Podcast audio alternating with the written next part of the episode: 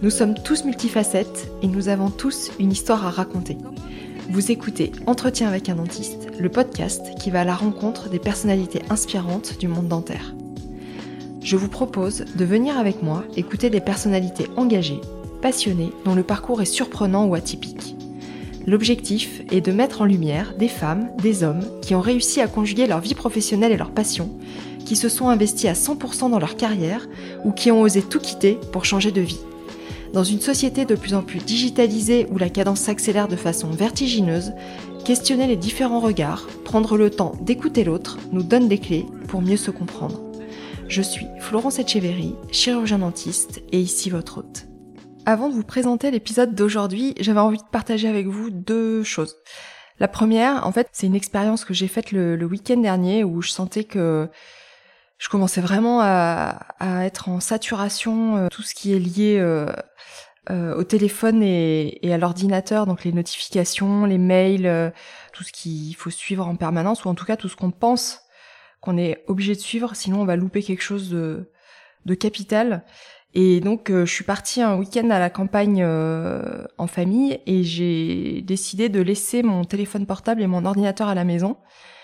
Et en fait, ça a été ouais, ça a été une révélation ce week-end parce que un, je me suis jamais autant reposée euh, depuis, euh, bah, je vais dire plus d'un an. Et ensuite, euh, bah, quand je suis revenue de mon week-end de trois jours, c'est le week-end de Pentecôte.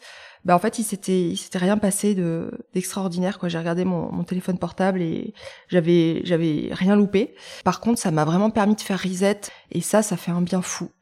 Voilà. Donc faites le test, partez deux jours et laissez votre téléphone et votre ordi à la maison et vous me direz euh, ce que vous avez pensé de cette expérience.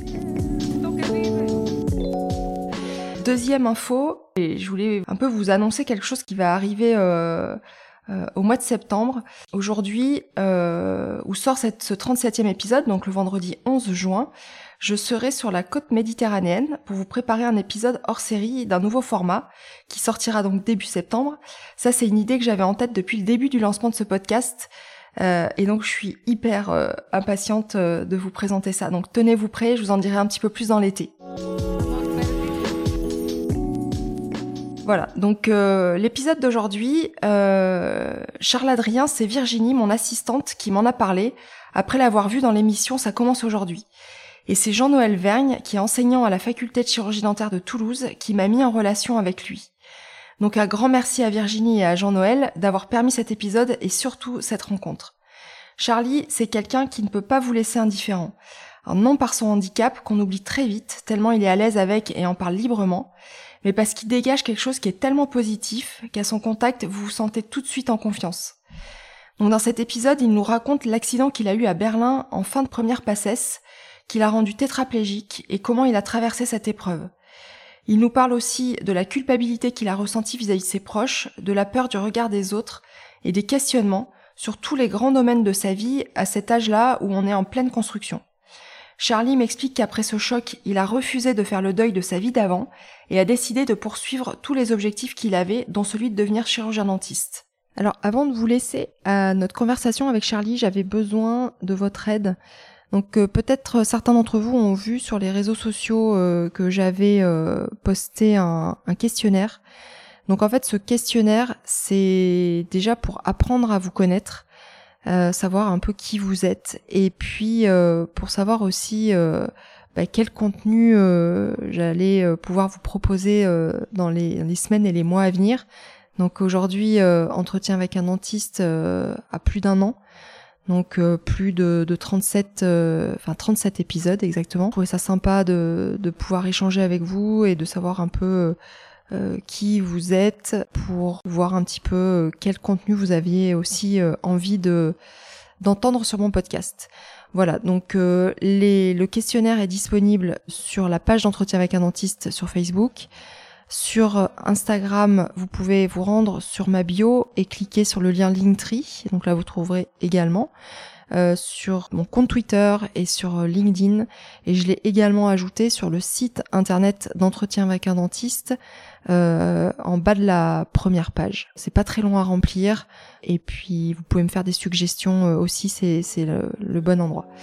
Donc merci pour votre aide et maintenant je vous laisse en compagnie de Charlie et je vous souhaite une très bonne écoute. Bonjour Charles Adrien. Bonjour Florence, appelle-moi Charlie. Charlie. Ouais. Euh, donc Charlie, tu es, étudiant en sixième année euh, donc de chirurgie dentaire à, à l'université de Toulouse. Et euh, en août 2013, donc ça c'était après euh, une première année de, de PACES, euh, tu pars faire un road trip en, en Europe avec des copains. Et à Berlin, bah, tu fais une chute grave et qui va bah, te priver de l'usage de, tes jambes. Quand tu t'es lancé en, cette première année de PACES, euh, tu savais déjà que tu, voulais devenir chirurgien dentiste?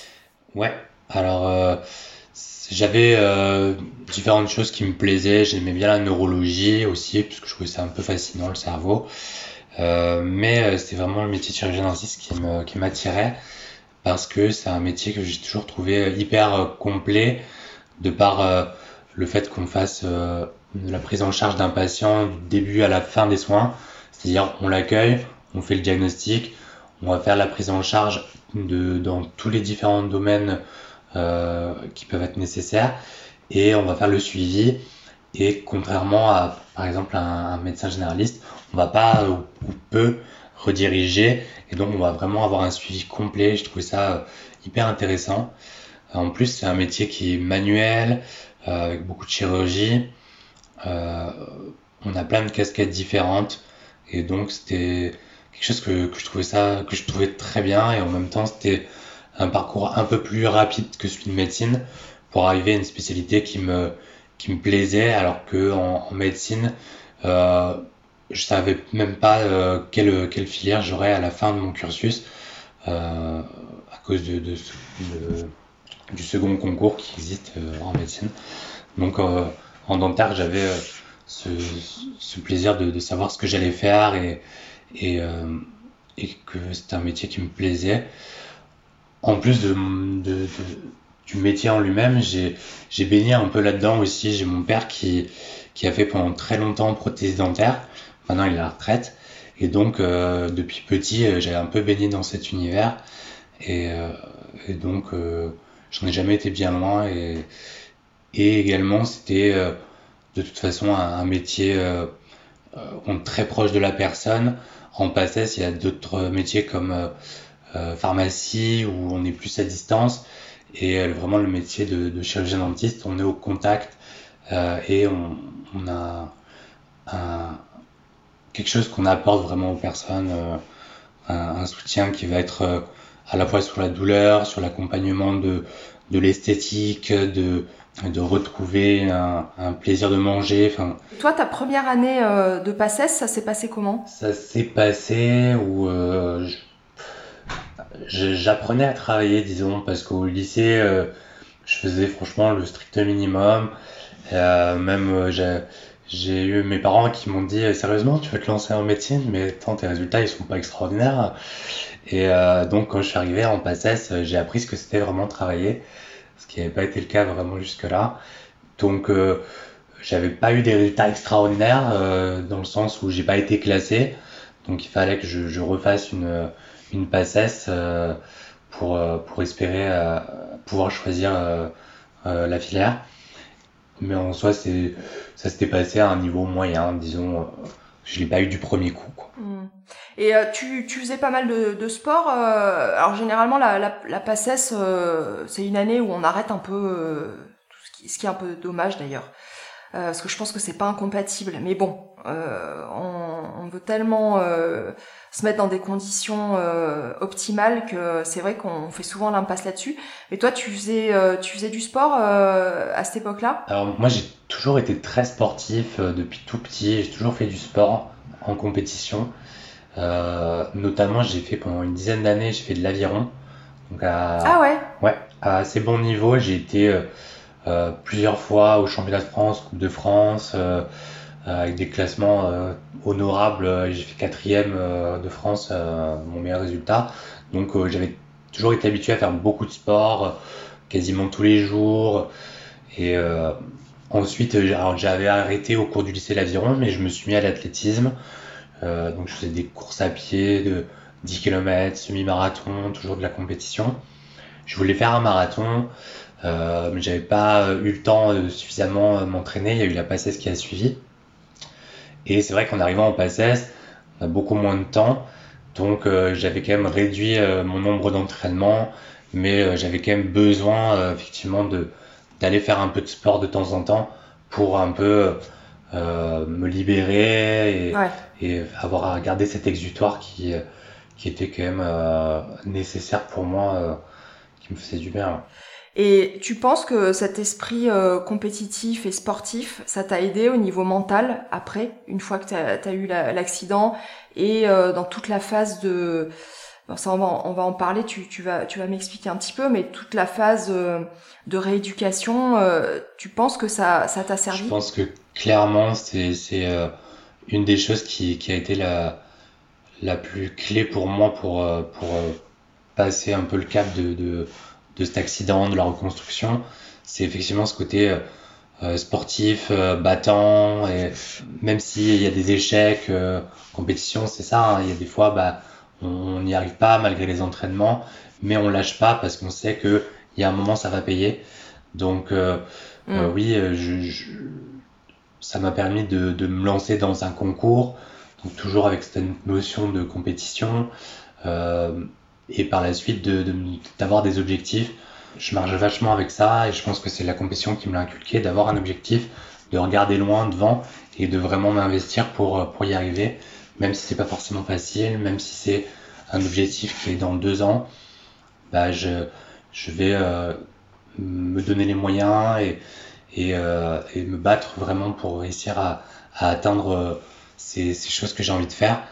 Et euh, que ce soit sur le plan mental ou même le plan physique, parce qu'effectivement, la rééducation, j'ai dû vraiment m'investir physiquement pour récupérer une, une forme physique euh, qui me permettait d'être à l'aise euh, en fauteuil roulant.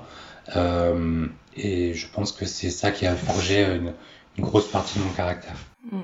Parce que là, quand tu es rentré, enfin quand on t'a ramené de Berlin, tu as passé quelques temps à l'hôpital. Enfin, je veux dire, comment ça se passe euh, euh, cette annonce euh, Tu t'y attendais quand on t'a dit ce qui se passait ou? Alors en fait, ce qui s'est passé, donc effectivement, c'était à Berlin. L'accident, j'ai fait une chute de 5 étages, tombé d'un balcon et je, suis resté à peu près 6 heures sur le sol avant qu'on me trouve parce qu'il n'y avait pas de témoin au moment de l'accident. Donc, euh, donc effectivement, j'avais eu un, gros choc. Euh, je me rappelle pas moi, mais, mais euh, le pronostic vital est engagé. J'avais de nombreuses lésions, hémorragie pulmonaire, plusieurs organes touchés. Donc j'étais dans un état très critique. Ce qui fait que j'ai été pendant, quand on a fini par me récupérer, me trouver, j'ai été directement mis en coma artificiel pour, pour le temps où j'étais en pronostic vital engagé, ce qui a duré environ alors le coma artificiel a duré un mois, mais mon pronostic vital il a été engagé pendant environ deux semaines. Et euh, c'est pendant ce mois-là donc que je suis resté à Berlin, le temps de, de, de, pouvoir me rapatrier dans des conditions, on va dire, sereines. Donc euh, voilà, c'était une période assez complexe où, finalement moi j'étais très peu conscient de ce qui s'était passé mm. parce que j'avais euh, que certains moments où je me, je me réveillais parce que j'essayais de reprendre conscience et, et euh, mais c'était pas très clair.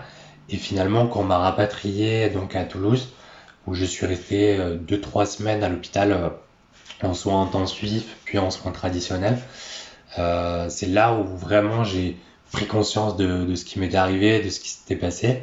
Mais ça a été assez, brouillon vu qu'on a diminué les, sédatifs de, du coma artificiel progressivement. Et donc, euh, l'annonce, en fait, elle m'a été faite par un, un, anesthésiste, qui est une anesthésiste qui est venue me voir. Euh, et je lui avais demandé de me dire clairement les choses, de ne mm. pas passer par quatre chemins, et je voulais vraiment comprendre.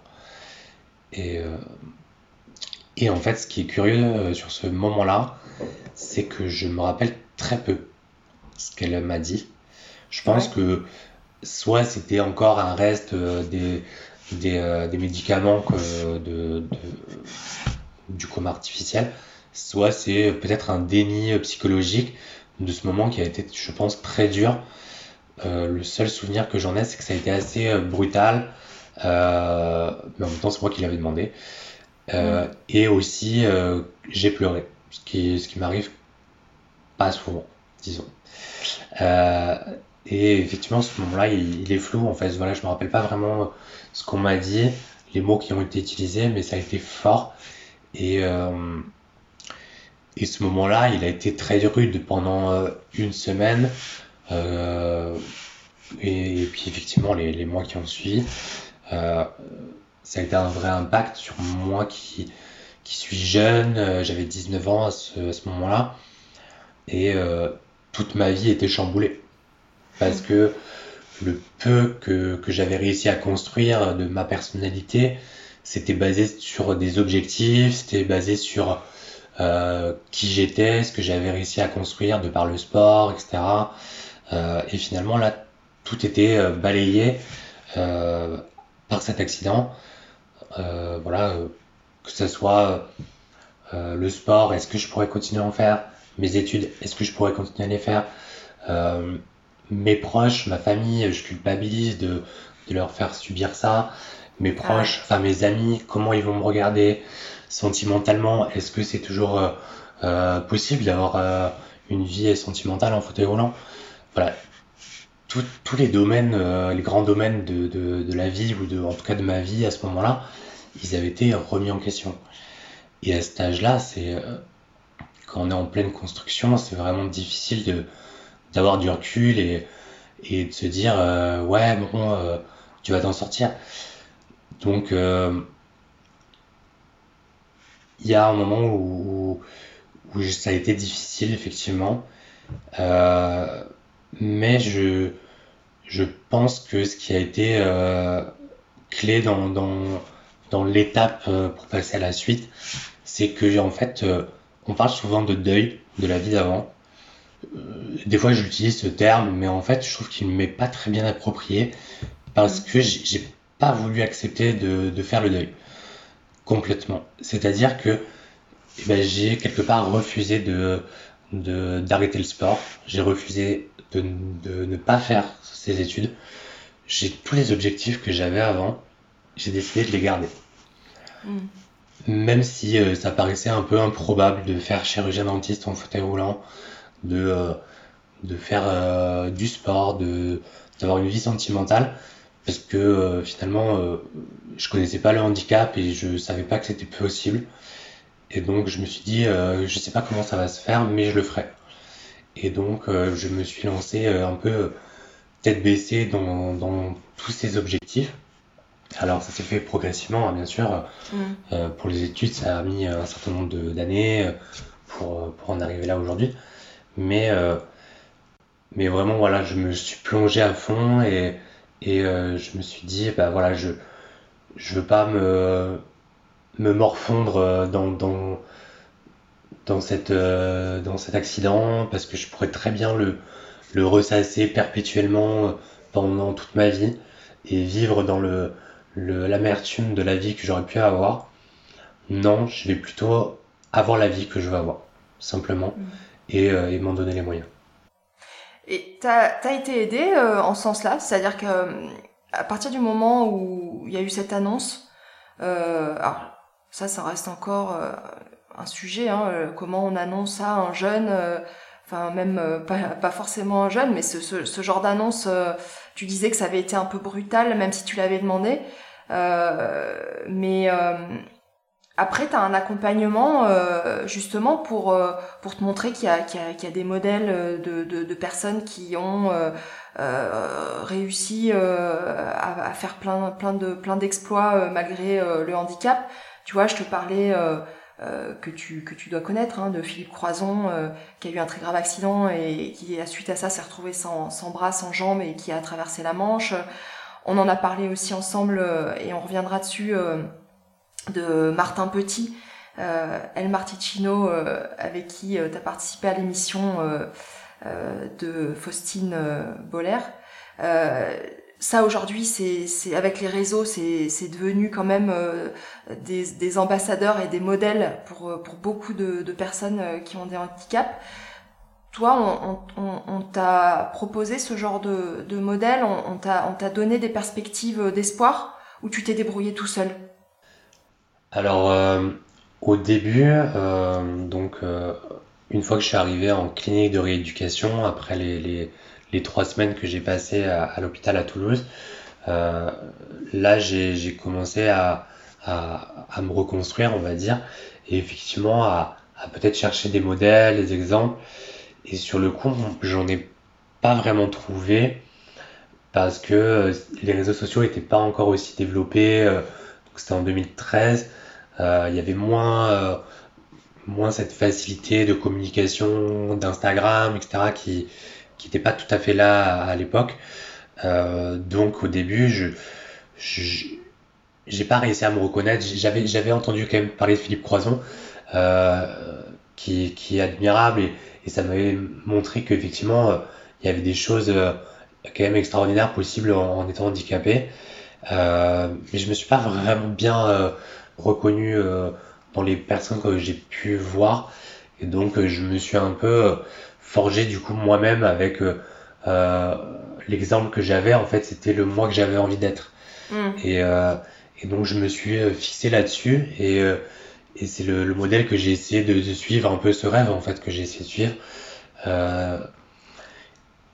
j'ai quand même eu un modèle qui m'est pas tout de suite, ça a été quelques mois plus tard, quasiment un an plus tard. J'ai rencontré Maxime Vallée, qui est un, jeune médecin aujourd'hui qui est en fauteuil roulant. Il est médecin du sport et à l'époque il était euh, euh, étudiant euh, en médecine. Donc il, lui il a eu un accident au cours de ses études de médecine. Donc il avait déjà passé la passesse. Et c'est un jeune homme extraordinaire. Il est champion d'escrime paralympique. Donc il a, deux médailles aux Jeux paralympiques. Et lui, ça a été un vrai modèle parce que il avait ce côté euh, très sportif, de haut niveau, où je me reconnaissais. Et en plus, dans le domaine du médical, qui est euh, difficile dans les études, et j'avais pu euh, aller auprès de lui, récupérer des conseils. et lui, il a été un, exemple quand même, une fois que j'ai avancé, que j'étais sorti de la clinique de rééducation.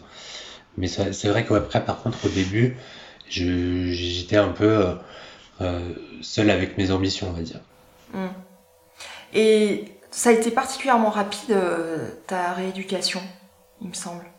Oui, alors c'est vrai que au début, on m'a diagnostiqué tétraplégique parce que j'ai une atteinte qui est très haute au niveau C7 et T2 au niveau de mes, de cervicales et donc de, correspond à la lésion du moelle épinière haute. Donc on m'a diagnostiqué tétraplégique. Euh, concrètement, la tétraplégie, je me rappelle pas bien parce que c'était plutôt quand j'étais à Berlin. Euh, mais j'ai récupéré suffisamment vite l'usage de mes bras et donc finalement une paraplégie. Euh, quand on m'a accueilli à la clinique de rééducation, on était resté sur ce, cette tétraplégie ou paraplégie très haute et donc on m'avait dit que bah, je resterai certainement un an euh, en clinique de rééducation, le temps de d'apprendre à, vivre avec ce handicap. Et euh, sauf que euh, moi, je, je me plaisais pas du tout dans ce centre de rééducation. Non pas que c'était pas un bon centre de rééducation, il y avait des gens extraordinaires que je remercie encore aujourd'hui. C'est juste que, bah, à 19 ans, être enfermé dans un service hospitalier, euh, c'est pas ce, dont on a envie. Et donc euh, j'ai tout fait pour euh, pour sortir le plus vite possible et, et retrouver une vie, on va dire, plus normale. Donc je me suis investi à 300% dans tout ce que ce qu'il y avait où, je pouvais m'investir, donc que ce soit la kiné, j'y allais plusieurs fois par jour au lieu d'une séance. Je sur tout ce qui était récupération de l'autonomie, donc parce que j'ai dû réapprendre à, à manger, euh, à respirer presque, parce que j'avais été intubé pendant, pendant euh, un mois. Euh, j'avais complètement fondu au niveau musculaire. Donc parce que j'avais été alité du coup pendant un mois et demi. Et, et donc il fallait que je récupère de la force, fallait que j'arrive à me porter moi pour réussir à me, me mettre sur le fauteuil roulant, à réussir à me déplacer, euh, réussir à, à, faire mon hygiène moi-même, euh, à, devenir totalement autonome. Et tout ça, en fait, euh, ben, je voulais absolument le faire moi-même.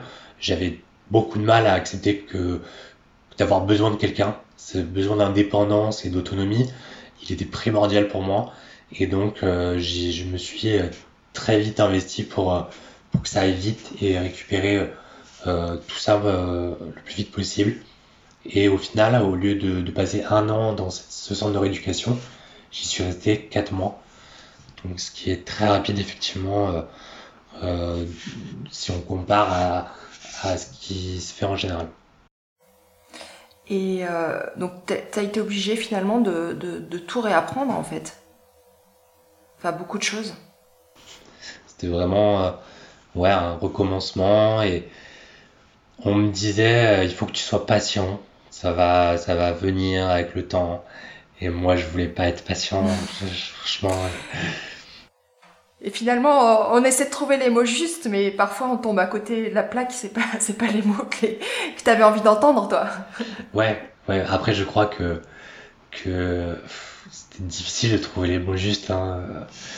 Euh, et, ouais. et, tu vois, le, le regard, tu parlais tout à l'heure de cette peur que tu as eue euh, du changement du regard des autres, euh, euh, de tes amis notamment, euh, de, de, ta famille. Euh, tu avais tellement la rage que tu, tu, tu, tu t'en, as, fait cas de ça ou ça a été un, problème pour toi ou pas?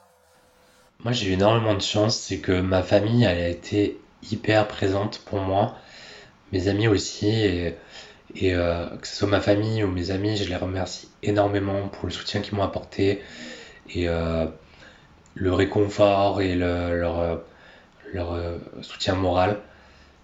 Euh, c'est vrai que j'avais cette appréhension du regard qu'ils pourraient avoir sur moi. Euh, mais finalement, ça s'est fait assez bien parce que j'étais toujours le même en fait. C'est vrai que euh, j'ai mon aspect physique a changé, je me suis retrouvé en fauteuil roulant, euh, mais ma personnalité, elle n'a pas changé. J'ai toujours cette même, euh, ce, même, ce même caractère et donc euh, là-dessus, il n'y avait rien qui changeait. Et donc euh, finalement, mes, mes, amis, ma famille, ils m'ont pas perdu là-dessus. Donc c'était toujours moi. Et donc il n'y avait rien de bizarre à ça. Et je pense qu'ils appréhendaient énormément les premières fois, ils m'ont revu. revu euh, est-ce que j'allais toujours être le même? Et je pense ouais. qu'ils ont, qu'ils m'ont retrouvé moi comme j'étais avant. J'avais un caractère très optimiste, très positif, malgré voilà ces moments très difficiles que pu, euh, euh, dont j'ai pu parler. À côté de ça, j'ai toujours été hyper positif, hyper souriant notamment, euh, toujours content de voir du monde et toujours à quasiment jamais me plaindre et, et rester positif. Et en fait, ça, je pense que ça leur a fait du bien, en fait. Le fait de me voir content, souriant, euh, même si c'était des moments durs, j'avais toujours euh, euh, ce côté positif. Et, et en fait, c'était donnant-donnant. C'est-à-dire que bah, moi, j'étais positif, donc eux, ils se sentaient bien, à l'aise, rassurés. Et donc, ils étaient hyper enfin, positifs avec moi également.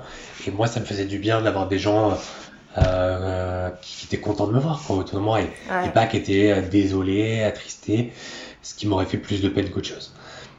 Et du coup, ça a créé un cercle vraiment euh, vertueux qui m'a aidé à, à, avancer aussi. Ouais, mais il y a un effet miroir en fait, c'est-à-dire que la, la façon dont, dont, tu te sens toi et la, le regard que toi tu poses euh, sur toi, c'est presque c'est ça le plus important finalement parce que c'est ce qui va euh, effectivement se refléter sur les autres. C'est sûr que quelqu'un qui, qui s'apitoie sur, sur soi, euh, dans la vie de tous les jours, en général, euh, on s'en détourne un petit peu, quoi. Ouais, ouais, c'est vrai. C'est un, un, peu malheureux parce que c'est des gens qui ont souvent besoin, au contraire, qu'on qu aille vers eux. Mm. Mais effectivement, euh, euh, le fait d'avoir d'être positif et avenant et c'est quelque chose qui m'a vachement aidé, je pense, tout au long de ces années, que ce soit au début dans ma reconstruction ou même un peu plus tard dans, quand je me suis lancé dans mes études. j'ai des gens, que ce soit des professeurs, des, nouvelles amitiés qui, qui, ont été hyper bénéfiques pour moi parce que j'avais euh, ce côté positif, volontaire, et, euh, et ça donnait aussi envie aux gens de, de s'investir, de m'accompagner, de, de m'aider, trouver ça euh, hyper gratifiant, que ce soit pour eux, pour moi, et donc ça m'a ouvert des portes, ce, caractère, je pense, et, et j'en serais pas là aujourd'hui si j'avais pas eu ce, cet état d'esprit que j'avais à ce moment-là, et encore aujourd'hui, je pense. Et t'as eu par moments quand même des, instants de, doute où tu as hésité à changer d'orientation, à, pas repartir en dentaire, à faire autre chose ou, ou, jamais Très peu, très peu. Je voulais absolument faire ça. Après, il y avait des moments où il fallait quand même être réaliste parce que euh, le concours de la PACES, il n'est pas gagné d'avance. Donc, euh, donc, il fallait bien des, euh, des, des plans B, mais j'en avais vraiment pas envie. Hein. Mm. C'était peut-être des, des, idées de d'aller vers euh, des euh, euh, des études sur les neurosciences. par exemple, j'avais ce côté-là qui me plaisait, mais vraiment, moi, ce qui, ce qui me donnait envie, c'était la santé et, et, le métier de chirurgien dentiste. Donc, j'ai eu des doutes effectivement sur sur mes capacités, que ce soit intellectuelles au moment du, du concours, euh, puis ensuite, ça a été euh, les, les possibilités par rapport à lier à mon handicap. Euh, mais j'ai quand même foncé. Je me suis dit, bah, je vais y aller et puis on verra sur le moment.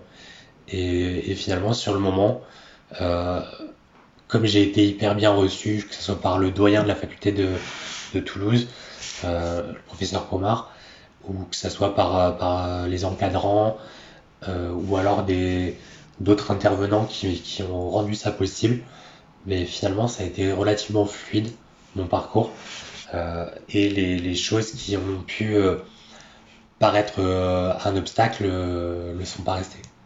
Hmm. Donc tu, tu, repars en donc après cette année blanche où tu t'es ben, reconstruit, tu repars en donc deuxième passesse. donc tu bah, as ta place en dentaire. Et là, euh, et là, effectivement, c'est là où à ce moment-là, il y a, y a, qu'est-ce qu'on fait quoi? Euh, Comment ça va être possible? Donc, euh, euh été, c'est ce que t'expliques là. T'as été reçu par le par le doyen. Je crois qu'il y a eu il y a eu un vrai travail d'équipe qui a été mis en place hein, de par l'université de Toulouse et de par aussi un, organisme pour l'insertion liée au handicap. Exactement. C'est c'est le docteur Cadieux qui travaille au sein de la mission, la mission handicap euh, à l'université de Paul Sabatier, qui, elle, m'a m'a accompagné dans ma réinsertion dans les études, qui tout au long de, mon cursus en dentaire a été présente pour, pour faire bouger les choses et, et, et venir donner un coup de pouce quand c'était nécessaire, que ce soit au sein des adaptations au niveau de la faculté ou du CHU. Euh, c'est elle aussi d'ailleurs qui m'a qui m'a fait rencontrer euh, Maxime Vallée, dont je parlais euh, tout à l'heure.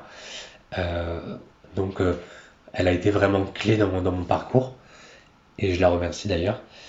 Et ensuite au niveau de, de, la faculté, donc il y a le professeur Pomar, donc le doyen qui, qui m'a accueilli à bras ouverts alors que il me l'a dit quelques années plus tard, Franchement, il savait pas comment on allait faire, mais, euh, mais il a dit OK. Et, euh, et ensuite, il y a eu des intervenants comme euh, la société euh, Goritz qui a permis l'adaptation de, de, Alors au début, ça a été des, des euh, mannequins sur lesquels on faisait des travaux pratiques à la faculté.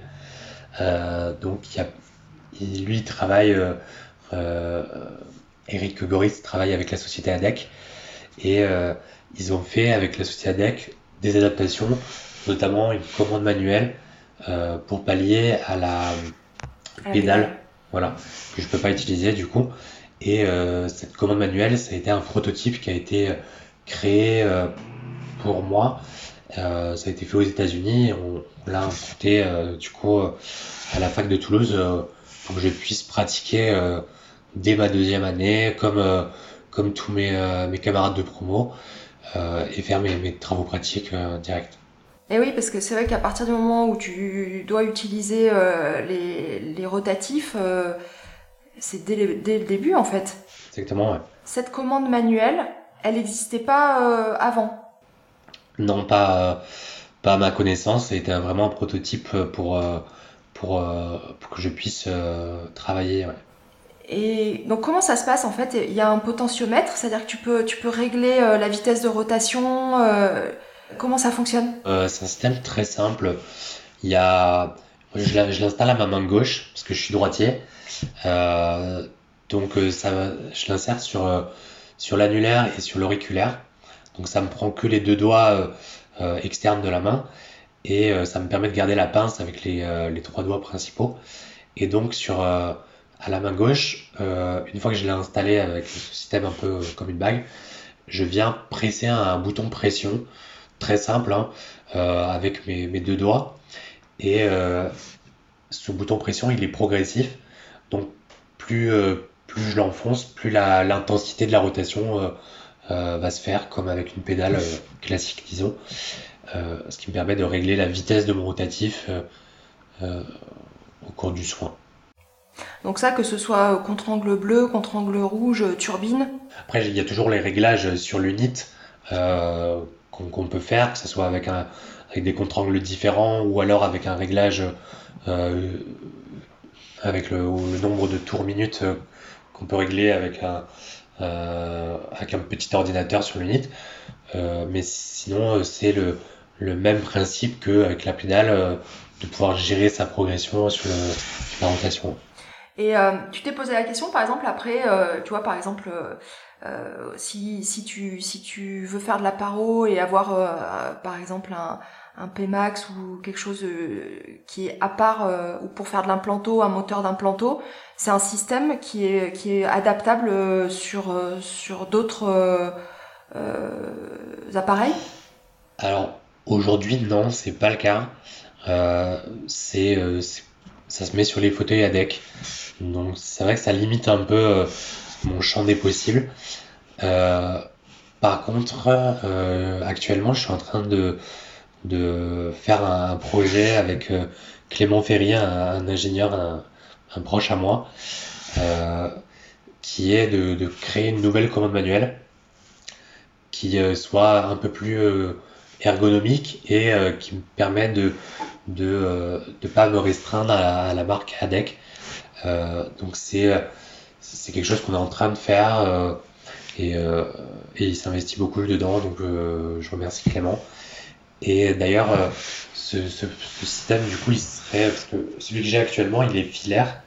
Mm. Donc c'est un peu contraignant parce que bah, je suis un peu attaché à l'unité centrale quand, quand, je l'ai dans la main.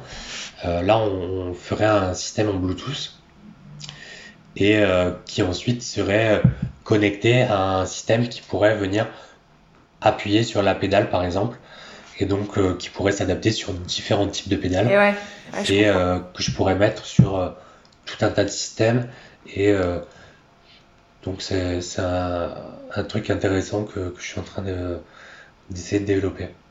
Et finalement, tu, tu te poses, es obligé de te poser beaucoup de questions d'ergonomie qu'on se pose pas forcément pendant nos études de dentaire.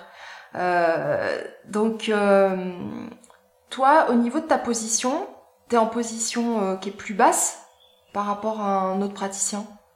Alors, oui, un peu plus basse. En fait, on va dire que je, respecte vraiment les règles d'ergonomie qu'on est censé avoir.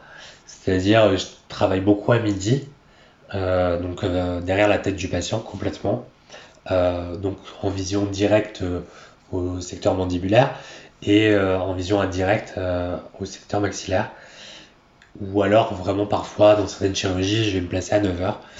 Mais, mais du coup, je, je, travaille avec le patient tout à fait allongé et j'ai la tête du patient juste au-dessus de mes genoux. Donc en général, il me faut quand même un, fauteuil qui, un fauteuil patient qui soit assez fin, un dossier mm. assez fin, ce qui me permet d'avoir la, tête du patient pas trop haute, parce que si jamais le, fauteuil, le dossier patient était épais, il y aurait mes jambes qui gênent, vu que je peux pas les écarter autour du, du fauteuil. donc voilà, c'est des petites choses que, que je prévois et que, que j'anticipe. Ça va que que les fauteuils euh, que j'utilisais à la clinique, par exemple, ils sont euh, tout à fait euh, adaptés. Mais donc voilà, ça, fait que j'ai des préférences sur des sur certains matériels dentaires qui existent déjà. pas besoin de forcément créer quelque chose, mais voilà, j'ai des préférences du coup qui me permettent moi de, travailler dans des dans des positions plus plus adéquates. Tu as eu euh, l'intervention, parce que je sais qu'à un moment donné, il faisait des interventions euh, à la fac euh, de, du docteur David Blanc. Tout à fait. David Blanc, c'est un praticien avec qui j'étais en contact assez tôt. C'est-à-dire que j'étais encore en, en. Et je me demandais concrètement si, certes, j'ai envie d'y aller un peu tête baissée, mais j'avais quand même envie d'avoir des, avis euh, sur la faisabilité de dentaire en fauteuil roulant. Et, euh, et du coup, on m'a dirigé vers David Blanc, qui, euh, docteur Blanc, qui est à la base kiné et qui est ensuite devenu chirurgien dentiste. Mm. Donc c'était quelqu'un qui avait vraiment un regard très intéressant sur, sur moi, avec ce point de vue kiné et tout son travail sur l'ergonomie. Et euh, directement, lui, il m'a dit euh, c'est tout à fait possible du moment que tu respectes ces règles d'ergonomie.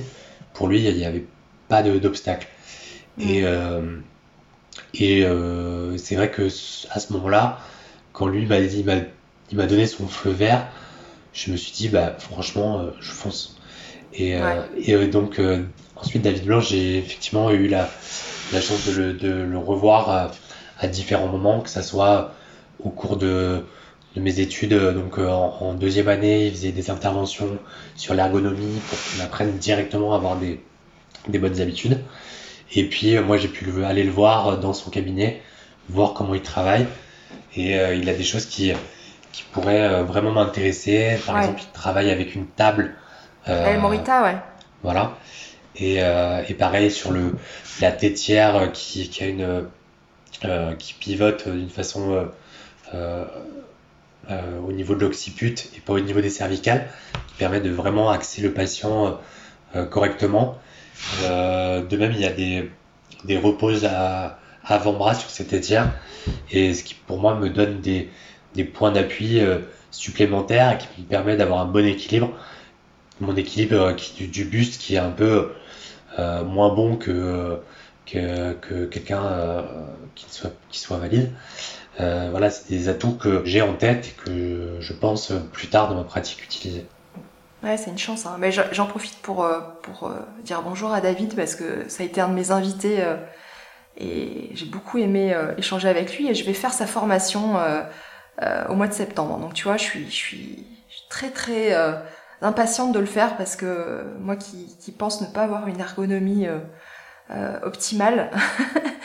je, suis très curieuse. Donc vous avez beaucoup de chance euh, d'avoir euh, de tels intervenants à Toulouse. Et c'est vrai que mais tu vois, on parlait aussi de, Jean-Noël Vergne, puisque c'est lui qui nous a mis un petit peu en relation.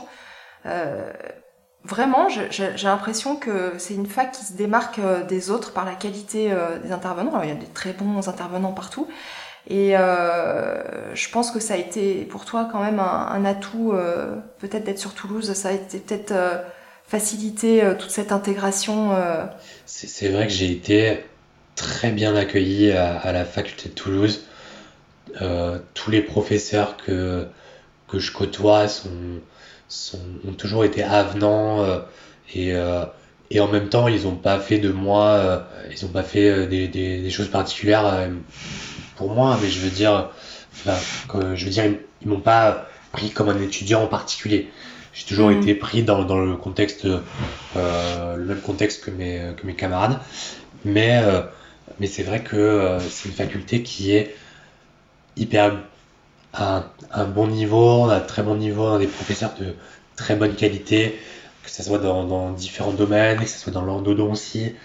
Euh, par exemple, je parlais de, j'ai mon, maître de thèse qui est le, le docteur Diemer, qui fait de l'hypnose. C'est des choses qu'on n'a pas dans toutes les facultés. pareil, on a, des, des, professeurs en chirurgie, en parodontologie, en implantologie qui ont un très haut niveau. Et, donc c'est une chance de, pouvoir exercer euh, auprès d'eux et d'apprendre auprès d'eux. Et euh, pareil, il y a beaucoup de jeunes euh, au sein des, encadrants, des assistants, des jeunes professeurs. donc c'est une faculté qui est très dynamique et qui, qui, va être dans le développement des, des, nouveaux biomatériaux, de nouvelles technologies. Et donc effectivement, tout ça a fait que, que moi je me suis plus là-bas et que euh, ils n'étaient pas décontenancés de, de recevoir un étudiant un peu différent. Hmm.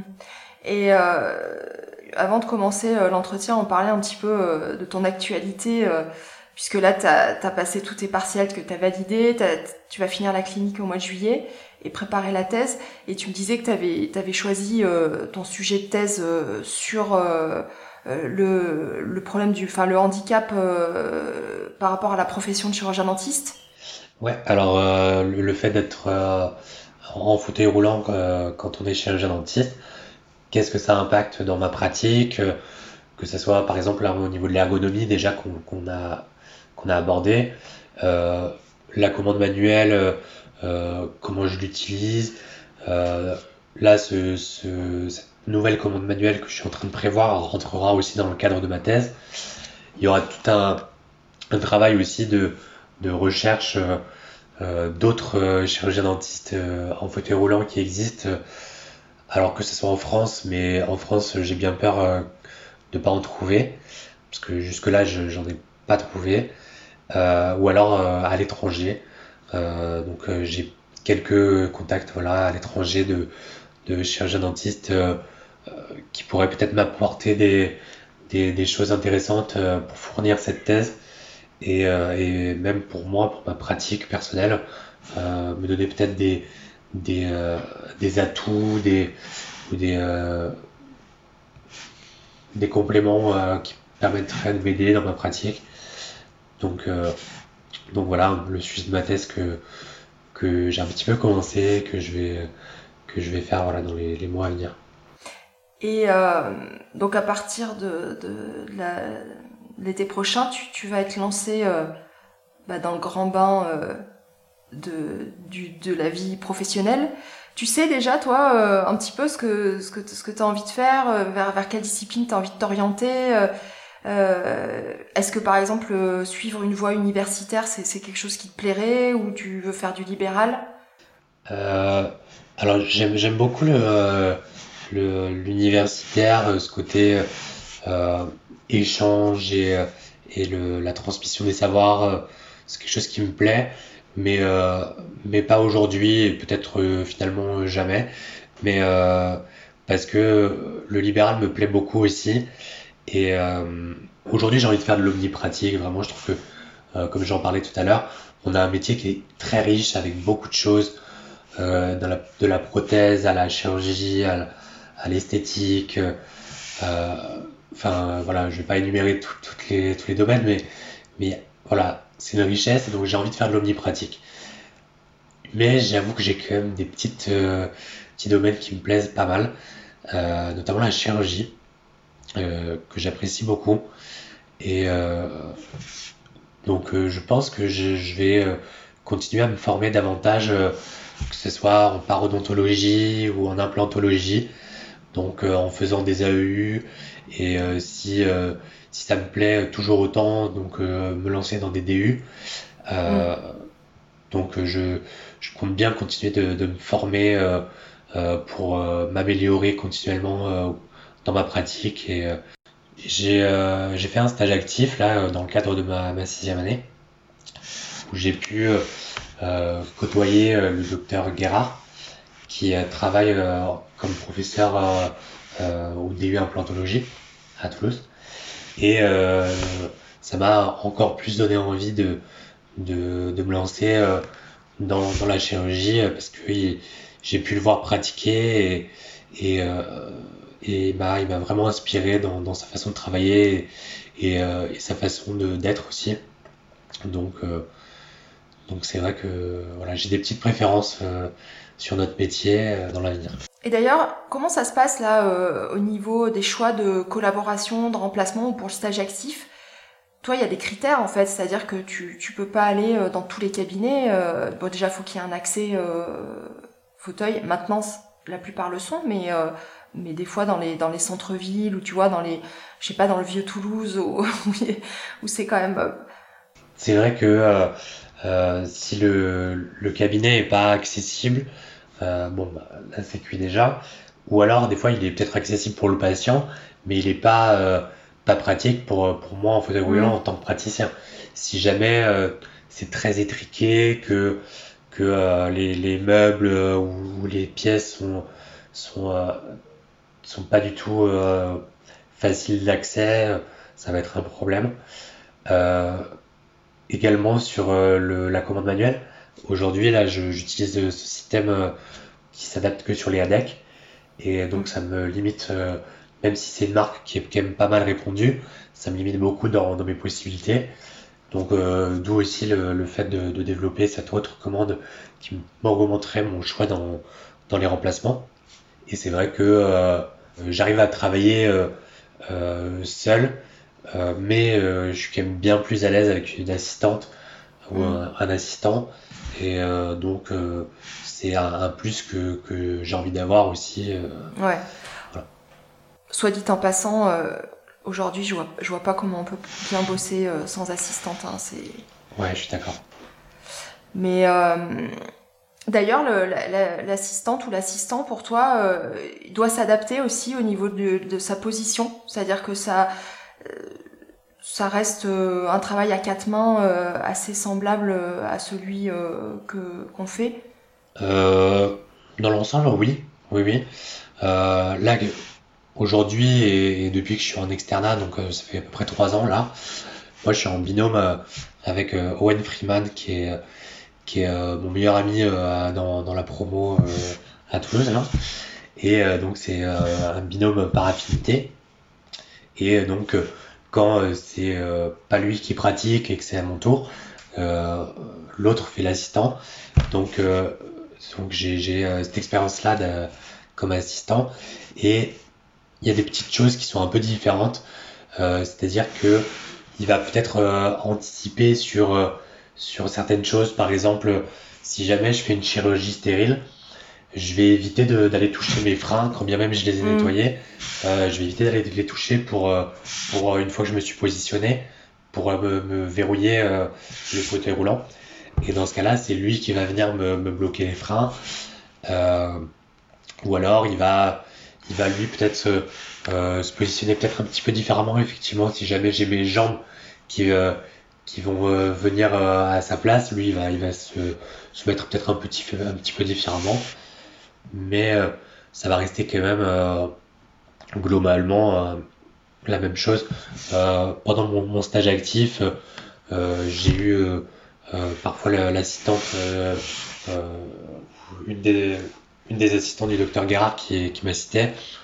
J'ai pas eu l'impression qu'elle travaillait bien différemment qu'avec le docteur Guérard. Donc, je pense que après, c'est des, des, des habitudes à prendre, mais comme avec euh, n'importe quel couple euh, assistant euh, mm. praticien. Ouais, c'est clair. Et euh, j'avais envie qu'on reparle d'un passage qu'on a évoqué au tout début. Euh, c'est que tu as été bah forcément soli es sollicité de par ton témoignage puisque tu es, es, le seul euh, étudiant en chirurgie dentaire euh, à être en, fauteuil en France, mais peut-être même euh, au-delà. Enfin, ça, je sais pas si tu as trouvé des, des exemples ben, je comparables disais, je disais, il y a deux, deux étudiants au Brésil. Ah oui, tu m'as dit tout à l'heure. Voilà. En Belgique peut-être aussi Et peut-être un praticien en Belgique, mais j'en avais pas entendu parler avant d'avoir fait ces, ces euh, émissions, etc.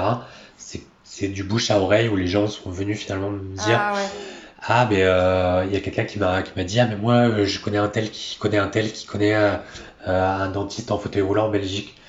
Du coup moi je remonte un petit peu les, les personnes pour essayer de trouver ce contact. donc voilà actuellement j'ai j'ai trois trois personnes que j'ai réussi à trouver à l'étranger. Et donc, tu as, été sollicité euh, pour, pour participer euh, à l'émission euh, donc de Faustine Boller. ça commence demain, c'est ça? Ça commence aujourd'hui. Aujourd'hui. Je, je, regarde pas, je regarde pas beaucoup la, la télé, mais, mais c'est vrai que c'est une figure quand même connue. Et qu'est-ce que, comment on t'a sollicité en fait? Bah simplement sur sur Messenger. Il y a quelqu'un de la production euh, de Ça commence aujourd'hui qui m'a envoyé un message. Euh, ils avaient vu que j'étais déjà passé sur euh, le magazine de la santé sur France 5. Ah Et du coup, ils, m'ont contacté comme ça pour, pour que je, participe à, l'émission. donc, moi j'ai accepté parce que je me suis dit que ça pouvait être intéressant de, de transmettre un petit peu mon témoignage pour inspirer des personnes qui sont euh, euh, voilà, en fauteuil roulant peut-être, qui voudraient se lancer dans, des études, etc., qui osent pas, ou alors simplement pour sensibiliser sur le handicap et montrer que être handicapé, c'est pas forcément les clichés que on peut retrouver dans les intouchables, voilà. Donc donc ouais, c'est comme ça que que j'ai été contacté. Euh, pour l'émission que j'avais fait sur France 5, on m'avait contacté parce que euh, j'avais aussi fait une, vidéo avec Thibaut InShape. C'est un, YouTuber français euh, très connu sur, sur YouTube.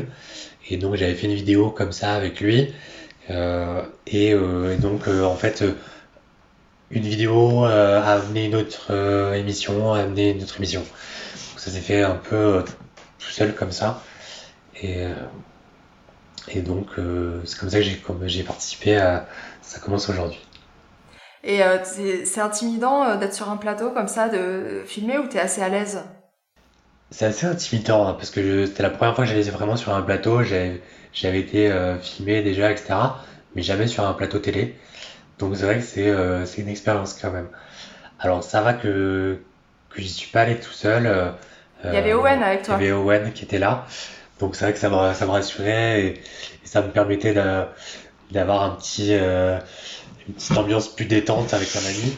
Euh, mais finalement, euh, été agréablement surpris parce que tous les participants de l'émission, que ce soit Faustine ou les autres intervenants, comme Martin, euh, étaient très à l'aise et, et finalement on avait quand même une facilité à échanger vu qu'on avait des points communs et il y a une ambiance presque de salon de thé qui s'est créé et, du coup c'était on en oubliait presque les caméras et, euh, donc au final une fois que c'était parti euh, ouais. c'était moins moins intimidant et donc tu as, fait la rencontre de, Martin Petit. Donc euh, alors Martin Petit sur Instagram on le trouve sur le, sous le nom de El Marticino et donc lui alors moi j'avais découvert Martin en écoutant un podcast qui s'appelle Ça va bien se passer euh, de Sarah Gobert.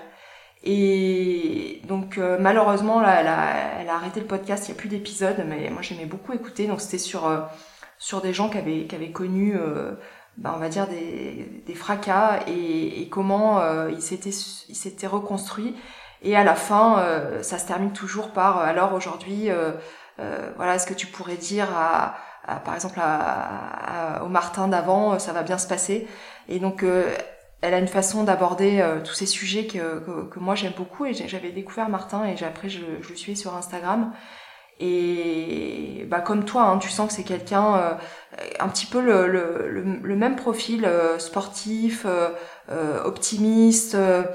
et c'est vrai que pareil, il expliquait qu'il avait un peu manqué de, de modèles et, lui, c'est un petit peu sa, motivation euh, aussi à, être très présent euh, sur les réseaux et, et, ce côté un peu médiatique euh, dont il se sert pour, pour ça, quoi.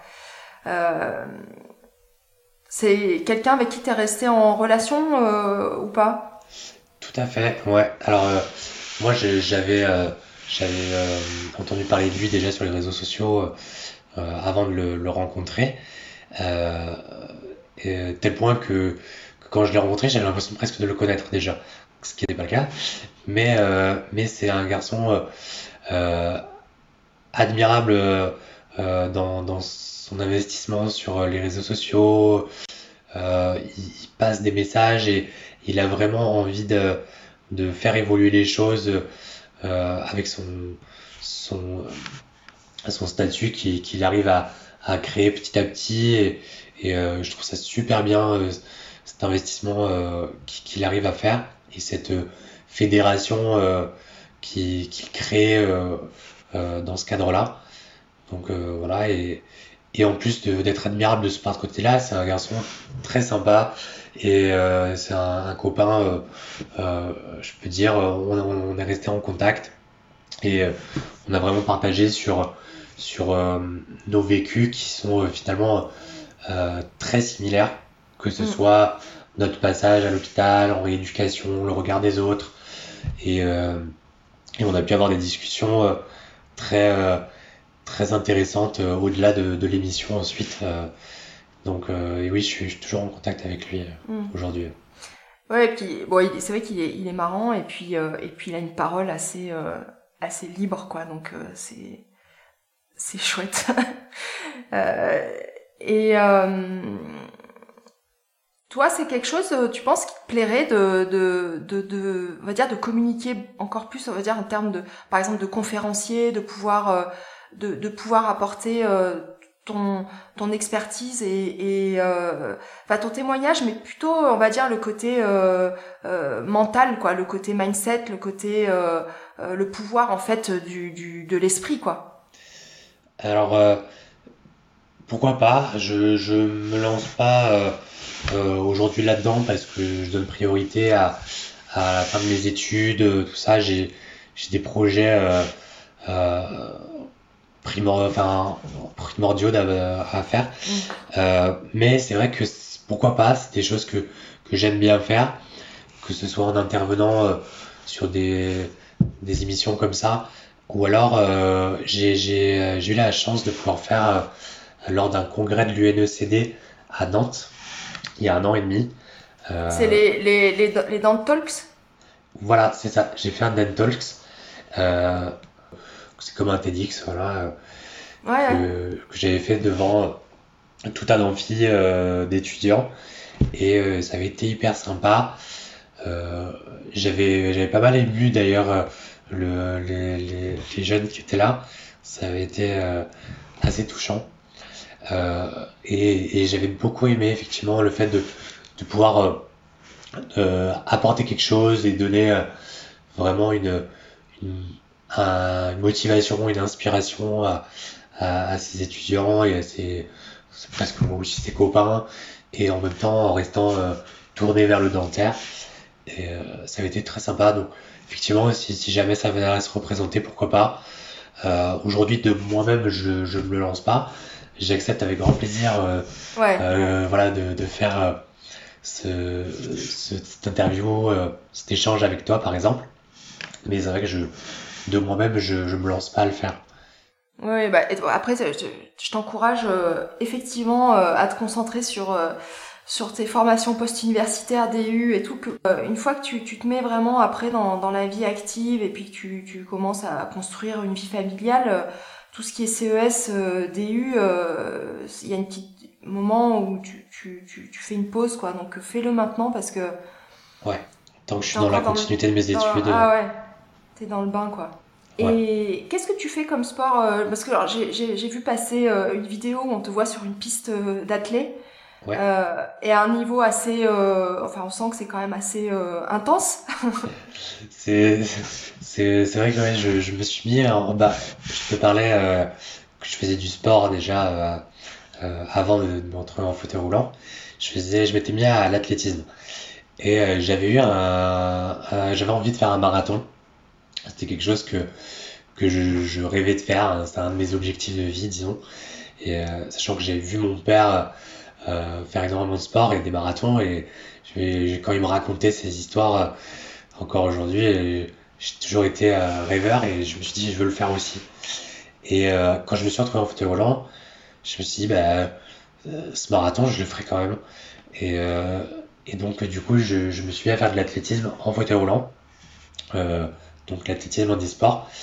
Et euh, je le fais ça sur un, fauteuil à, trois roues, où on est euh, une position pas totalement allongée, on est plus à genoux. Disons, on se met un petit peu en, boule. Et donc, comme ça, on est très proche des roues. Et on peut faire des, des, des, des poussées de grandes amplitudes sur les roues. Et donc, je me suis mis à m'entraîner euh, donc euh, à l'athlétisme et euh, j'ai participé à plusieurs marathons. J'ai fait deux fois le marathon de Toulouse et une fois le marathon de Paris. J'ai ah j'ai pu faire ces 42 km que, que, je m'étais mis en objectif jusque là. Merci. en combien de temps? J'ai fait, que je te dise pas de bêtises, 2h36. Non. Mon meilleur temps. Si Ah. Si, c'est dingue. Alors, c'est vrai que ça. Il y a, y a faut pas complètement comparer euh, à pied et, en, et en, en, en e-sport. Parce que il y a quand même euh, l'inertie du fauteuil qui fait qu'il roule un peu comme un vélo. Donc en fait, on, on, entretient cette inertie. Ce qui est plus, enfin, ce qui est différent que la course à pied où si tu t'arrêtes, euh, ça continue pas. Alors que, mm. voilà, donc il y a un peu, on peut euh, davantage travailler sur la vitesse. Je suis d'accord, mais la, différence aussi, c'est que là, c'est tout dans tous tes bras qui, qui, fournissent l'effort. Donc la, répartition, elle n'est pas la même non plus hein, au niveau. Oui, alors c'est vrai par contre que les bras sont pas normalement faits pour des exercices d'endurance aussi longues. Euh, comparé aux jambes. Mais c'est de l'entraînement et de la volonté. Ça, ouais. Et euh, donc là, tu fais quoi comme, euh, comme entraînement Par exemple, quand est-ce que tu l'as fait le, marathon de Paris? Le marathon de Paris, je l'ai fait en 2018. alors, le truc, c'est qu'en ce moment, j'ai j'ai pas de, de, compétition en vue. Et c'est vrai que je marche un peu je me répète un peu, mais à la carotte avec un, un truc en tête. Voilà, donc euh, donc c'est vrai que là, compte tenu du Covid, il y a, y a plus de, de compétition organisée. Donc euh, je m'entraîne un peu moins. Euh, quand je suis en période de, de, de, de compétition avec un objectif, je vais m'entraîner les deux à trois fois par semaine. Là, je vais rester plus sur un entraînement euh, pour m'entretenir, que ce mm. soit musculation. Et là, tu t'entraînes sur piste? Ah ouais, alors enfin, en général, je m'entraîne sur une piste d'athlétisme pour, pour voilà, ça, ça, permet de, de m'entraîner sur la vitesse avec des, des régularités euh, de temps. Euh, sinon, après, je peux m'entraîner sur les pistes cyclables quand j'ai envie de faire plus de kilomètres. Donc, euh, ce, qui est, ce qui est un peu nécessaire quand je veux faire un marathon, il faut que je fasse des kilomètres et des kilomètres. Dans ce cas-là, je vais plus faire sur des pistes cyclables, ce qui est c'est mieux que sur la route parce qu'avec les voitures ça peut être. mais sur les pistes cyclables, s'il y a du monde et tout, comment tu vas à des heures parti non tu vas à des heures particulières Non non non non pas du tout. Je vais euh, non non. et tout seul Je m'entraîne tout seul en général. Euh, de temps en temps, j'aime bien m'entraîner avec des gens, mais c'est vrai que je préfère m'entraîner tout seul souvent parce que je, ça me permet de mieux m'écouter et de, de mieux être à mon rythme et, et de mieux euh, me dépasser euh, aussi euh, quand, quand je, je, suis tout seul. T'as des, as des copains qui font du, du, marathon, de la course comme ça aussi? Parce que j'ai le souvenir, moi, quand on était étudiant, que c'est souvent après les études, quand on commence à aborder la, la trentaine et qu'on commence à, à, se dire qu'il va falloir euh, quand même euh, se faire quelque chose pour s'entretenir. Mais pendant les études, euh, j'avais un ou deux copains, tu vois, qui, qui, qui, faisaient vraiment du sport parce que comme toi, ils en avaient, ils en avaient fait depuis l'enfance. Mais c'est quand même pas la majorité. La plupart, c'est quand même plutôt fait, on va dire, malbouffe. c'est sûr que, voilà c'est sûr que euh, je, je, reste étudiant et donc euh, je profitais aussi de ma vie étudiante, mais j'aime bien pouvoir allier les deux et rester. j'aime bien pouvoir tout gérer à la fois, c'est-à-dire que ça soit les études, les amitiés avec les sorties et, et le sport. Et il y a d'autres choses, mais j'aime bien arriver à tout gérer, c'est pas toujours évident. Mais, euh, mais du coup, euh, j'ai rencontré quelques, quelques personnes euh, dans le handisport en faisant des courses, notamment autour de Toulouse. Et donc, j'ai Serge Robert qui est, qui est un, un, ancien entraîneur d'équipe de France de, d'athlétisme handisport qui m'a coaché dans mes débuts, qui m'a permis de choisir un fauteuil d'athlétisme euh, adapté pour moi, qui m'a coaché un petit peu pour que j'apprenne un peu la technique euh, de ce sport. Mais euh, j'ai un peu ouais rencontré un petit peu de monde dans, dans ce milieu-là. mais c'est vrai que après c'est pas évident d'aller vu que je, je côtoie quand même peu de personnes handicapées parce que j'en ressens pas le besoin euh, donc euh, la plupart des gens que je côtoie sont nécessairement euh, des valides. Et c'est vrai que quand je suis en fauteuil, que je vais m'entraîner, je vais plus vite que quelqu'un qui court et je vais moins vite que quelqu'un qui est en vélo. Donc des fois, ah c'est pas évident de, de, de, se mettre en entraînement plusieurs. Et il y, a, y, a, des choses que tu aimerais vraiment faire et que tu pourrais faire de, de sport un petit peu plus extrême ou il y, y, a des possibilités? Ouais, alors euh, j'ai été euh, faire des petites choses euh, sympas. J'ai j'ai fait du un saut en parachute. alors c'était en, en tandem, mais donc dans l'extrême, je crois que est pas mal énorme, hein. ouais, trop Moi, j'en ai, j'en ai fait un. bah, j'étais étudiante et j'avais, j'avais offert pour l'anniversaire de mon mari un saut en parachute. Et je m'attendais pas, en fait. Euh, bah, il m'a dit, bah écoute, euh, moi je le fais, mais si tu le fais, quoi. ouais. Donc, euh, j'ai trouvé ça dingue et euh, j'ai mis deux jours à m'en remettre. Bah, dans le sens où, putain, tu te prends, mais enfin c'était en chute libre, donc tout le moment là, la, la chute libre, enfin c'est surtout le moment où tu où tu sautes. Hein. Moi, le, le mec, il m'a poussé en fait. Hein parce que j'étais j'étais euh, les pieds en avant euh, hyper euh, je voulais pas y aller et, ouais ouais je suis, je suis totalement d'accord avec toi moi je l'ai fait avec des amis et, et c'est vrai que ça y a rien de comparable à une chute libre quoi enfin c'est on se retrouve à, tellement agressé par les par les sens que ce soit visuellement parce qu'on a on, voilà, on redécouvre la Terre, quoi. Et, euh, et en plus, voilà, ces sensations de, de, de, sentir son poids sur le vent, sur l'air qu'on est en train de, de rencontrer à 200 ou 300 km/h, c'est une expérience qui est extraordinaire. fort, donc, euh, donc ouais, j'avais pu faire ça. J'ai fait, euh, fait aussi un, du, du parapente. Ouais donc très sympa. Euh, le parapente, que je sache, c'est quelque chose qu'on peut faire. Alors là, je l'ai fait en tandem parce que c'était la première fois, mais c'est quelque chose qu'on peut faire tout seul. Ensuite, euh, une fois qu'on est formé, euh, quand on est handicapé, on peut en faire tout seul. Donc pourquoi pas, c'est quelque chose de sympa. Et j'ai fait aussi du karting. J'avais réussi à trouver un club qui faisait, qui avait un kart qui était avec les commandes au volant. Et donc j'avais pu faire du, du kart euh, euh, avec euh, les copains ou avec mon frère. donc, ouais, il y a des trucs sympas à faire. on peut bien s'amuser. Il y a d'autres trucs comme ça que tu as en tête? Du ski. Alors, j'en ai pas fait, je voudrais en faire parce que j'aimais beaucoup aller skier. Et il y a, il y a des, des, des genres d'assises où on s'installe et ensuite avec des, skis en dessous, soit un seul ski, soit deux skis, mais très serrés. Et euh, donc on vient s'asseoir et on vient euh, faire, faire, du ski comme ça. Donc euh, j'aimerais bien le faire. c'est vrai que je j'ai pas encore sauté sur l'occasion, mais mais apparemment les sensations sont assez extraordinaires vu qu'on est au ras de la neige et donc la sensation de vitesse est décuplée.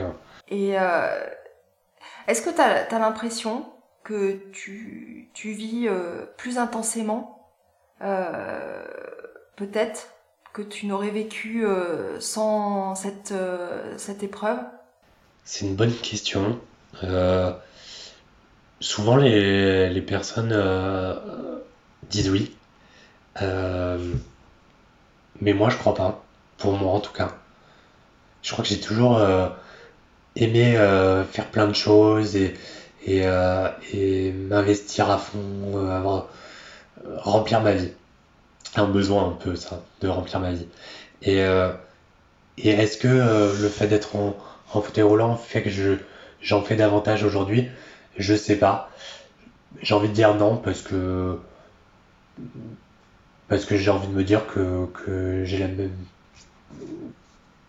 que j'aurais eu l'audace de faire autant de choses en étant valide. Euh, après, est-ce que je profite davantage euh, Peut-être. Mm. C'est ça, c'est une question de maturité. Peut-être que j'ai que j'ai davantage acquise euh, avec ces épreuves de vie. Et dans ce cas-là, peut-être que j'apprécie davantage le, les, plaisirs et, et, et que j'aime un peu moins ce, cette insatisfaction et cette morosité que qu'on peut avoir. dans ce cas-là, oui. Je, je, t'ai fait une réponse mitigée là.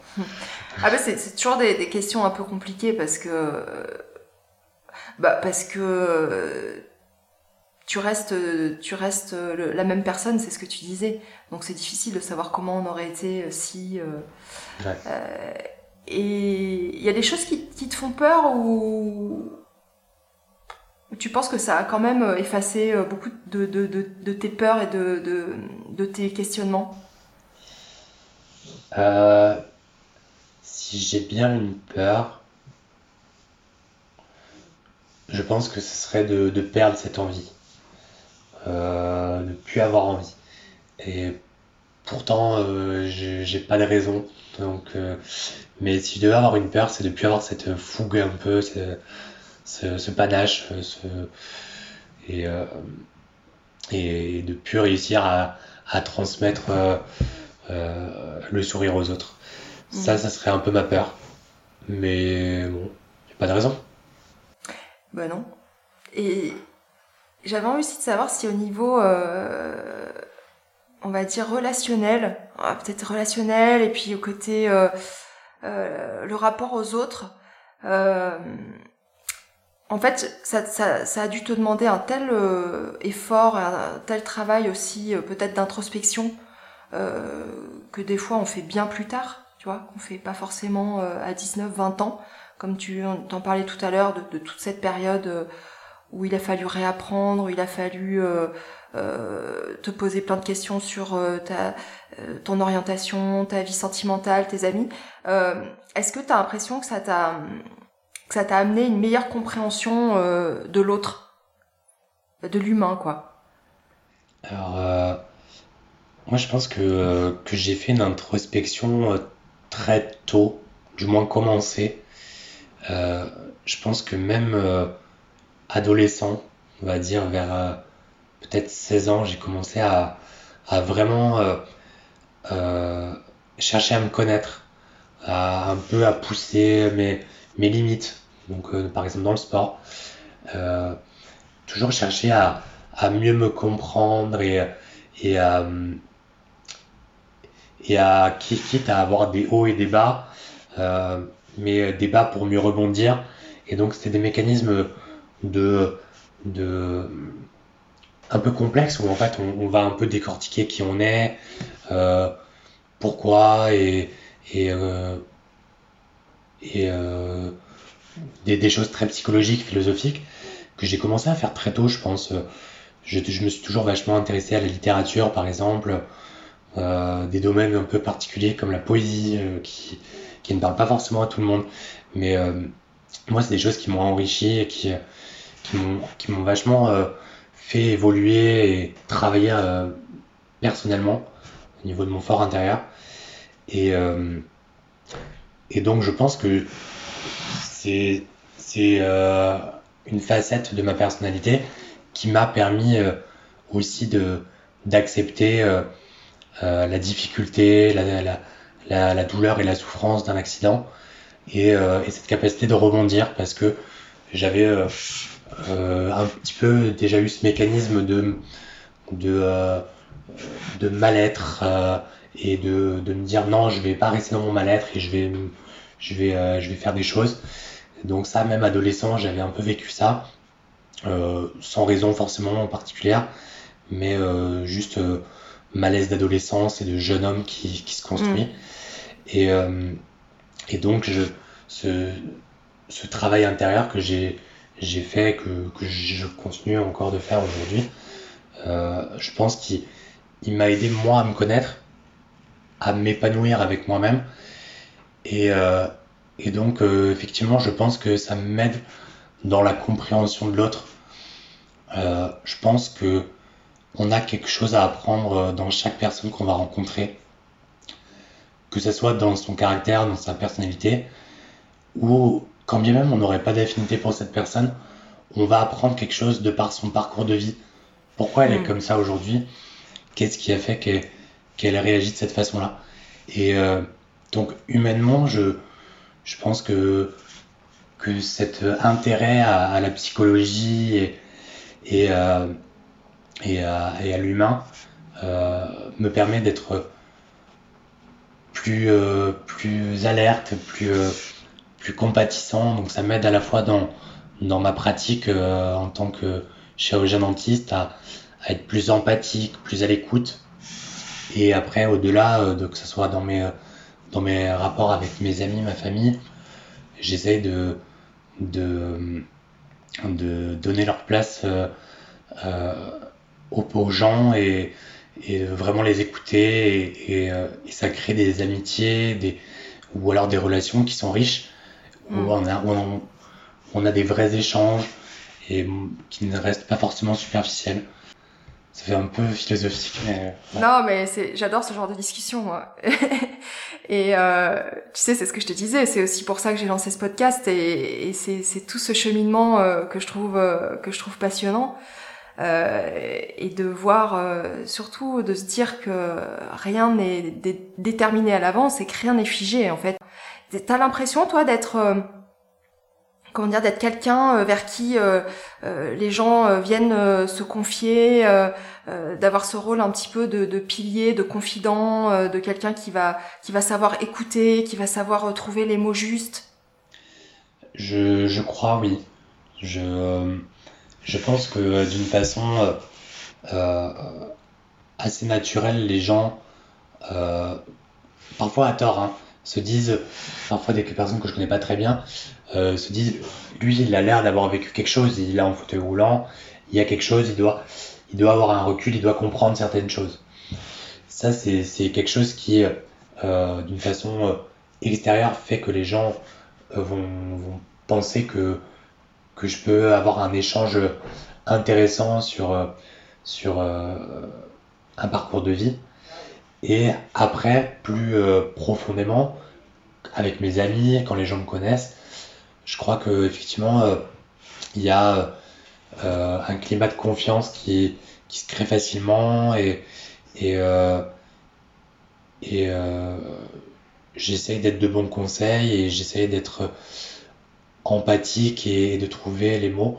Et donc c'est un c'est un effort que j'aime bien faire et qui du coup in fine doit doit doit être un peu efficace à force de, de le faire et, et effectivement, euh, simplement dans les faits, ça arrive régulièrement que, que j'ai des discussions avec des amis qui, qui se confient et qui savent que je suis, euh, je suis quelqu'un de très, euh, très loyal et, et qui, qui va vouloir les aider et, donc qui va savoir que je vais pas avoir de jugement.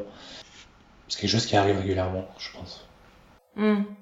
Et euh, tu me disais que euh, processus d'écriture, en tout cas, c'était quelque chose dont tu te servais et que c'était quelque chose que tu aimais beaucoup faire.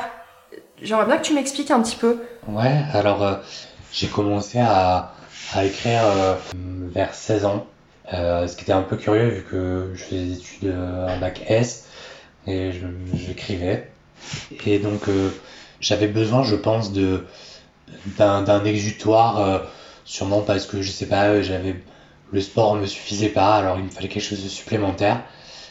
Et donc j'utilisais les mots pour, pour j'utilise encore parfois les, les, mots pour euh, extérioriser des, des ressentis, des émotions euh, qui seraient coincées à l'intérieur ou, ou que j'aurais du mal à, à je sais pas si c'est accepter ou si c'est à, à, à, contenir en tout cas. Et donc euh, dans ce cas-là, je, je, me mets devant ma feuille ou devant, devant mon ordinateur et, et j'écris. Et c'est vrai que j'ai tendance à, être très rigoureux sur euh, ma façon d'écrire, euh, comme je peux l'être sur euh, d'autres domaines de vie. Euh, je, veux, je veux vachement trouver le, le terme. Le bon mot. Voilà, le mot qui a le sens que je veux, qui a pour être en parfaite exactitude avec ce que j'ai dans la tête. Donc des fois ça va être un peu long et fastidieux, mais ça me permet de d'être juste et et même euh, après, j'ai envie de respecter euh, certaines règles de, euh, de poésie quand c'est de la poésie, donc avec des assonances, des rimes, voire des alexandrins, qui demandent du coup une rigueur d'écriture difficile, mais qui peut parfois aussi être source d'inspiration pour trouver de nouveaux mots. Alors, Comment ça se passe? Tu, écris en mode un peu compulsif tout ce qui te passe par la tête, un peu comme on écrirait un journal ou pour vider un peu euh, le, les pensées. Et après, tu, tu, ré, tu reprends ton style d'écriture ou tu prends le temps d'écrire. C'est-à-dire que tu te poses sur ta feuille et tu, et tu choisis les mots euh, avant. Enfin, tu vois, tu poses tes idées euh, déjà. Ouais, en général, c'est je me pose et je prends le temps. J'écris quasiment jamais je sais que c'est un mécanisme qui peut se faire, notamment, notamment pour, pour se vider ou alors pour, pour trouver des idées, euh, d'écrire euh, comme ça passe par la tête. Euh, moi j'ai tendance à me à, m'arrêter, vraiment à prendre le temps de choisir les mots, à vouloir euh, prendre mon temps et je me fais une petite bulle où, il y a tout qui s'arrête et je ne fais que ça.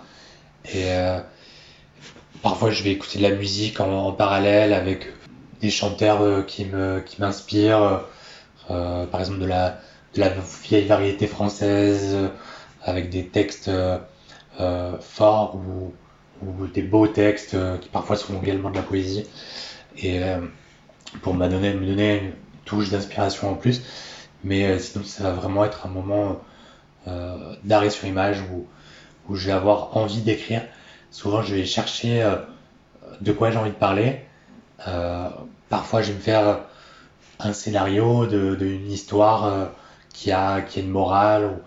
Voilà, et, dans ce cas-là, après, je vais, je vais la développer. Et tu, ça, tu consacres combien de temps euh, à l'écriture? C'est très aléatoire ou, ou, tu te mets des routines C'est très aléatoire.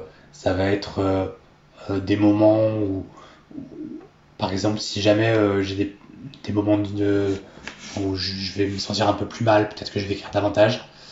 Mais j'ai pas vraiment de, deadline ou de, temps prévu pour ça. Ça va être un peu comme ça va me tomber euh, dessus. Euh, c'est une envie et euh, parfois je vais, je vais avoir quelque chose qui va me, un élément déclencheur. j'ai par exemple mon, meilleur ami qui est, qui est à, l'autre bout qui est au Canada, qui écrit lui aussi. Et, et avec un autre ami, tous les trois, on, s'écrit. On a fait un, un, carnet dans lequel on écrit chacun notre tour et on va l'envoyer. Moi, j'écris, puis je l'envoie au Canada. Euh, mon ami, il écrit dedans, il l'envoie au suivant. Ah et, et on se fait un triangle comme ça où on échange des textes. Donc c'est vrai que quand moi je reçois le carnet, ça me donne envie d'écrire. C'est génial. Et c'est euh, euh, en physique, c'est papier? C'est papier. C'est papier. Donc ça veut dire qu'il voyage, euh, vous n'avez pas peur de le perdre? Alors je t'avoue qu'on a pris des photos de toutes les pages, euh, on a peur de le perdre aussi. Mais, euh, mais oui, c'était quand même physique et donc c'est quand même sympa de, de l'avoir. Et, et toi, c'est quelque chose que tu as en tête d'écrire un bouquin et de publier? Pas aujourd'hui. Alors c'est vrai que je me suis jamais lancé dans des choses très longues. Je crois que l'écrit le plus long que j'ai fait, il doit faire 15 pages. Donc euh, euh, c'est pas de à l'ordre du jour. Peut-être qu'il y a un moment où je vais me dire, bah ouais, allez, est-ce que je ferai pas un recueil de, de, de ce que j'ai écrit ou, ou est-ce que j'irai pas écrire un livre sur euh, comme témoignage? C'est une idée pas actuelle, mais ça pourrait être quelque chose qui me plaît effectivement. C'est hyper inspirant parce que c'est vrai que c'est une question euh, qui est hyper euh, d'actualité parce qu'on a aujourd'hui avec l'aspect très digitalisé et des réseaux et on a un mode de communication euh, même s'il est beaucoup plus fréquent, c'est-à-dire qu'aujourd'hui euh, c'est hyper simple de contacter quelqu'un et de lui parler, et donc on est très connecté, mais pas forcément euh, d'une manière toujours très qualitative, c'est-à-dire que justement on, on prend pas le temps de choisir nos les mots qu'on va utiliser, de faire des tournures de phrases qui soient agréables aussi à, lire ou, à entendre. C'est vrai que c'est une façon un peu de se communiquer très différentes qu'on a utilisées, euh, mais de façon un peu plus euh, classique. Je sais que moi, par exemple, quand je vois mes amis, j'adore qu'on se voit en groupe, dans, euh, tous ensemble et qu'on rigole, même si avec le, la période actuelle, c'est pas forcément l'heure du jour. Mais j'aime bien également me retrouver seul avec un seul ami. même si c'est de, base, on, on, a un groupe, euh, de temps en temps, j'aime bien être en, tête à tête et je trouve qu'on a des discussions bien plus euh, riches et euh, on découvre davantage l'autre. et des fois, il y a des choses sur la vie de notre ami qu'on ne sait pas parce que si on ne le voit que en groupe, il y a des choses qui parfois on n'a pas forcément envie d'aborder quand on est 6 ou 7. Et, et quand on est à deux, c'est beaucoup plus facile de, de venir en discuter et euh, c'est des, des, moments très privilégiés, je trouve, et qui sont euh, d'une grande richesse, que j'aime bien euh, garder de temps en temps. Mm, mm. Comme on est en train de faire un petit peu maintenant, en fait. C'est vrai que là, tu, tu, tu pars avec... toi, t'en as, as pas forcément conscience, c'est normal, mais tu pars avec, avec des bases qui sont, qui sont celles que des fois on cherche tout au long d'une carrière à, mettre en place et, qu'on arrive à obtenir euh, enfin en fin de cursus. Donc euh, je pense que t'es es parti pour être un, un super euh, praticien. je, le souhaite, j'espère vraiment, et ça me fait plaisir de l'entendre, c'est gentil. bah écoute Charlie, moi j'ai passé un super moment. Bah également, je te, je te remercie, c'était une très belle initiative, je suis très content d'avoir participé à ce format. Euh, moi, je te souhaite euh, plein de belles choses, mais euh, je suis hyper confiante quant à ton, ta réussite de projet de vie et professionnel. Et bonne chance pour tes recherches de, collaboration, parce que tu me disais que tu, tu recherchais une collaboration sur tous ces environs. Donc, on passe le message. S'il y a des praticiens qui ont un ADEC et, qui, et qui cherchent un, collaborateur ou, un, ou un remplacement d'ailleurs, euh, moi, tu sais, je te l'ai dit, hein, euh, la porte te sera toujours ouverte euh, dans mon, cabinet à, Périlleux. je te remercie beaucoup pour, pour tout ça et avec grand plaisir c'est de, de, se revoir et de rediscuter comme on a pu le faire ici.